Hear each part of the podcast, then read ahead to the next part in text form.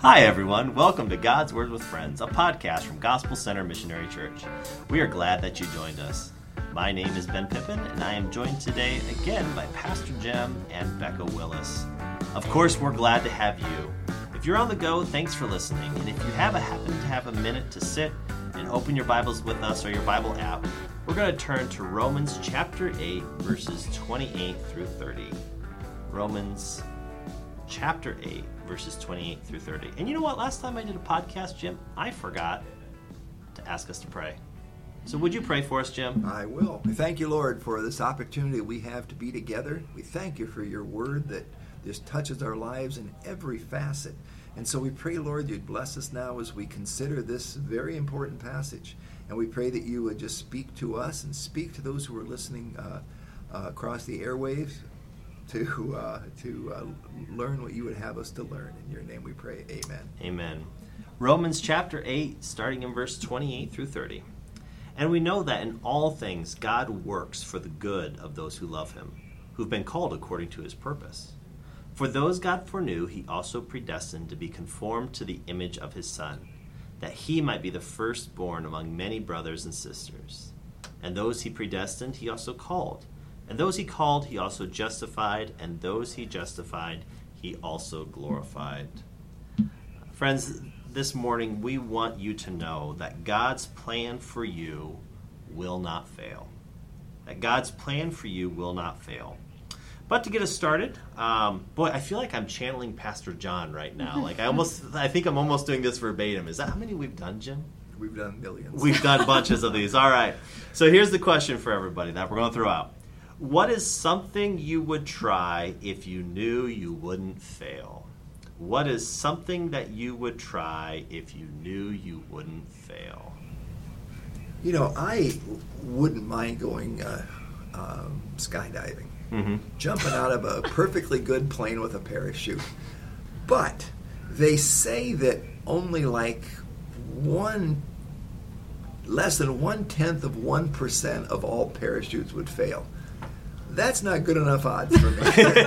no, there's uh, two things that fall out of the sky: bird poop and idiots, and I'm not either one of them. and so I don't think I'm going to try that uh, right now. Wait, how do we get more bird poop in our conversation, Jeff? Come on, peng- buddy. With a penguin. or a penguin. Becca, thoughts? Well, I have no desire to jump out of a plane either. You'd have to push me. I'm not a risk taker. I'm not a big visionary. But when posed with that question, if I was guaranteed not to fail, what came to my mind was I would want to write a book. And I don't necessarily even know what it would be on. It, it would probably be something like a women's devotional or something. But the the large amount of work that that would take and trying to fit it into regular life and all that that demands it just sounds incredibly daunting to me and i've never uh, had something specific put on my heart so i just feel like it's too big of a mountain and god hasn't been specific in putting something there but i think if i had the comfort in knowing that i wouldn't fail i would be a little more likely to pursue that It would be a great book. Yeah. And I'd buy two copies. two copies wow my mom would buy a third so there we go There you go. You're already a bestseller. um, I think I would fly a jet, like be the pilot of a jet, because I know if I did that now, I would either run into a building, the ground, I'd be dead. Um, but I've always loved that and wanted to be a jet pilot. So if I could be a jet pilot, that would be that would be a lot of fun. Well, for today's podcast, friends, we want you to know that God's plan for you will not fail.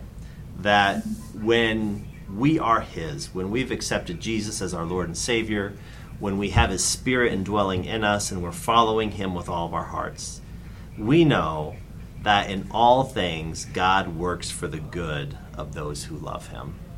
That's a pretty powerful statement. What, what do you guys think about that first verse, verse 28?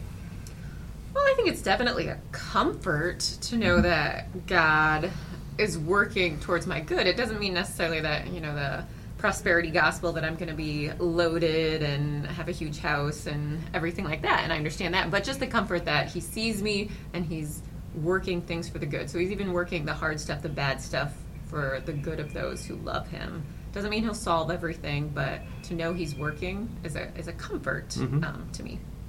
Yeah, I think that he that if we, we we can't take that out of context, and so many people snatch 28 out of context and they say, "Yeah, God will give me anything I want," but we look down here and we see what His purpose is, to, and His purpose is to to be con, for us to be conformed to the likeness of His Son. Mm-hmm. And so if so all those things that work together work towards us becoming conformed to the likeness of his son. Mm-hmm.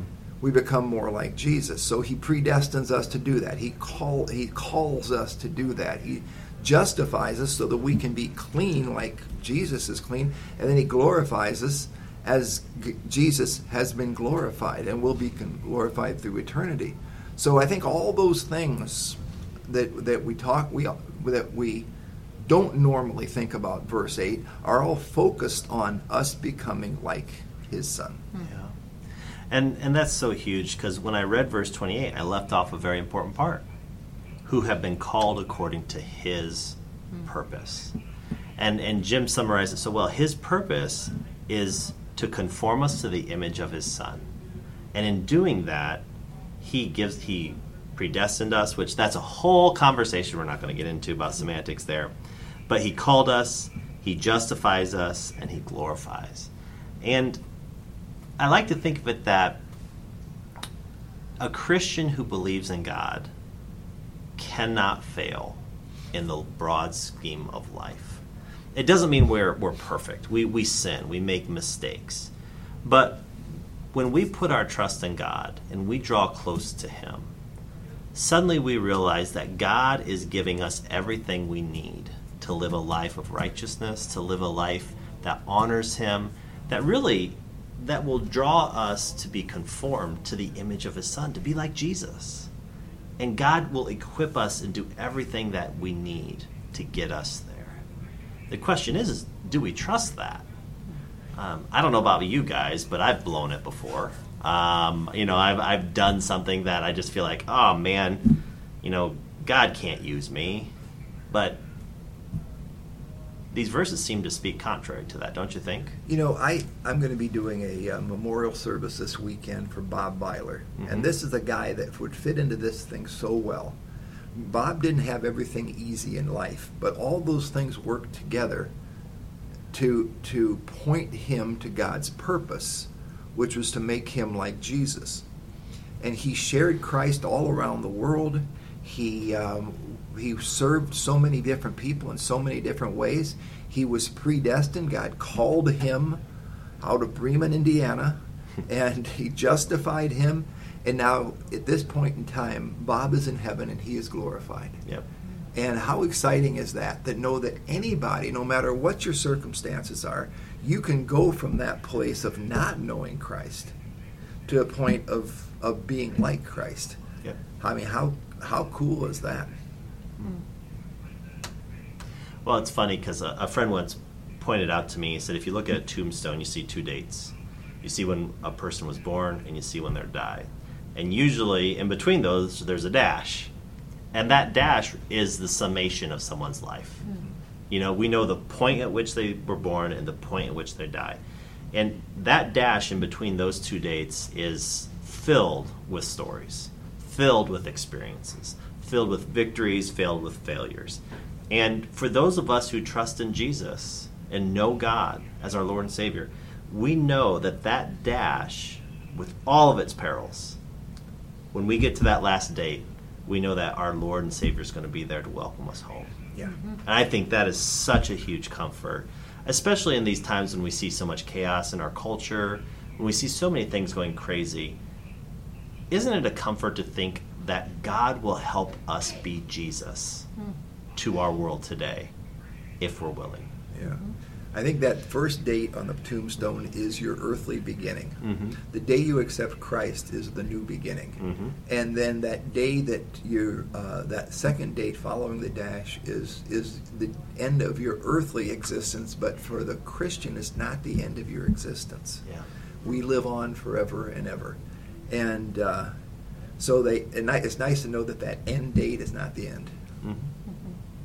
Well, Well, it's nice to know it, we don't, we can't be perfect. We know that, but that He's continually working to transform us. I think that's a comfort too. That He doesn't expect me to arrive there because I won't this side of heaven Mm-hmm. in how I live. I mean, hopefully, I'm becoming more like Him. But that idea of imperfect progress, He's pulling me through to to become sanctified and um, to be more like Him. And uh, I, talking about joy and happiness earlier too, I, I remember hearing once that, and this is marriage, kind of off topic, but God didn't give us marriage to to make us happy. He did it to help make us holy.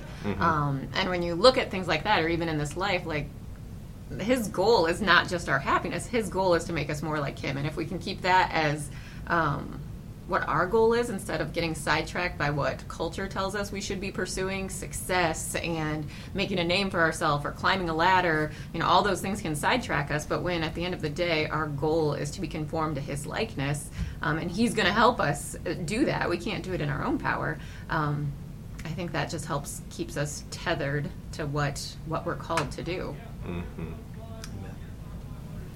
Well, friends, we want you to know today that God's plan for you will not fail.